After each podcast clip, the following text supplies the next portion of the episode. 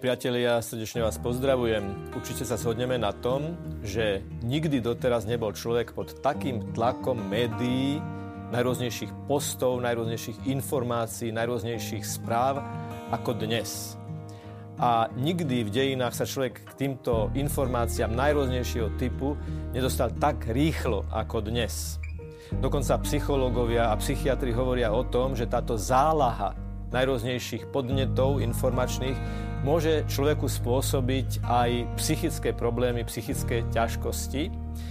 Aj v tom zmysle slova duchovné ťažkosti, že v tej zálahe informácií človek prestane selektovať a rozhodí ho vnútorne tá diverzita, tá protirečivosť všetkého, čo počuje. A preto sa pýtame, ako je možné sa v takejto situácii zorientovať. Predovšetkým treba povedať, že čo je cieľom človeka v živote? Hľadať pravdu, nachádzať pravdu a žiť podľa pravdy. Isté nie je pravdou, že každý má svoju pravdu. Ako by sme mohli spolužiť, keby si každý presadzoval to, čo sa mu práve zdá, že je pravda. Iní ľudia hovoria, pravda vlastne neexistuje. Iní hovoria, že pravda je spoločenská dohoda a iní zase hovoria, že pravda je, čo chce väčšina. Alebo že pravda je to, čo je práve užitočné.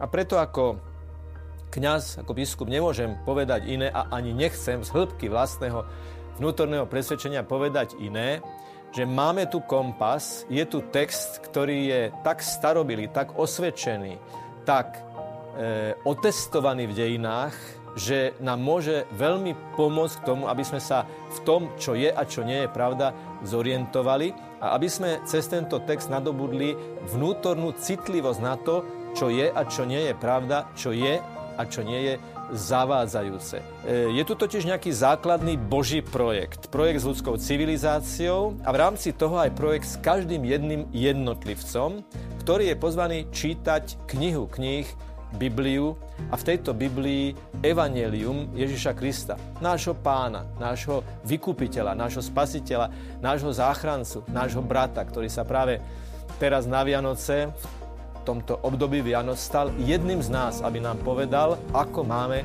ísť k Otcovi. Čiže Sveté písmo, Biblia a Evangelium v rámci tejto Biblii je vlastne naozaj návod na použitie života.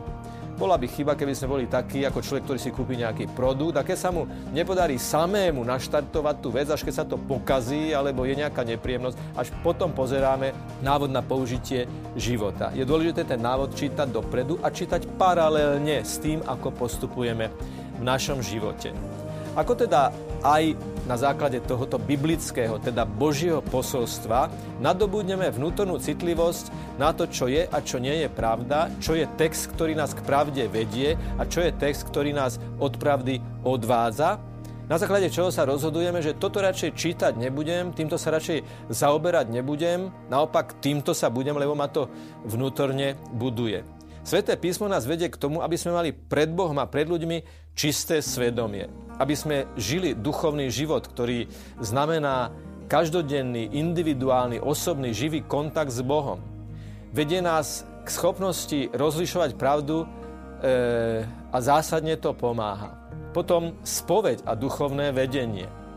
Ďalej dobrá spoločnosť, vnútorná úprimnosť voči sebe aj druhým, tiež adekvátne štúdium, správne kritické myslenie, logické myslenie a tiež naberanie vnútornej rovnováhy medzi racionalitou, emocionalitou a intuíciou. Dnes je taký prúd medzi mladými, sa volá emo. Oddajme sa svojim emóciám, tomu, čo práve cítime, tomu, čo nás práve nesie, to, čo je práve in. A toto môže byť veľmi cestné a veľmi nebezpečné, lebo máme na to zdravý rozum, na to sme od Boha dostali rozum, aby to, k čomu nás niekedy city vedú a nie je to správne, práve ten rozum zreguloval. A máme zase emócie na to, aby to, čo nám rozum hovorí, aby tomu nechýbala človečina, aby to nebolo prekrvené e, e, ľudskosťou, dobroprajnosťou, aj zdravou emóciou, zdravým citom. Svetý Pavol hovorí, všetko skúmajte a dobrého sa držte. A toto je naozaj veľmi dôležitá veta a Svetý Pavol dobre vie, čo hovorí aj z vlastnej životnej skúsenosti. Čo znamená dobrého sa držať? To nie je len o tom, že mám nejakú informáciu, ktorú uznávam, ale že som nadobudol niečo, podľa čoho aj chcem žiť. Nie všetko, čo čítať môžem, je aj dobré čítať, nie všetko, čo môžem počúvať a pozerať, je aj správne čítať, počúvať alebo pozerať. Prirovnal by som to tak. Môžem jesť aj pokazené jedlo? No môžem, kto mi v tom zabráni. Ale je to aj rozumné? Nepokazí sa mi vnútorné prostredie? Nepokazí sa mi trávenie? A podobne znie aj tá otázka, čím krmím svoju dušu, čo čítam, čo pozerám, na čom vysím, čo scrollujem, na čom fičím, ako hovoria mladí ľudia.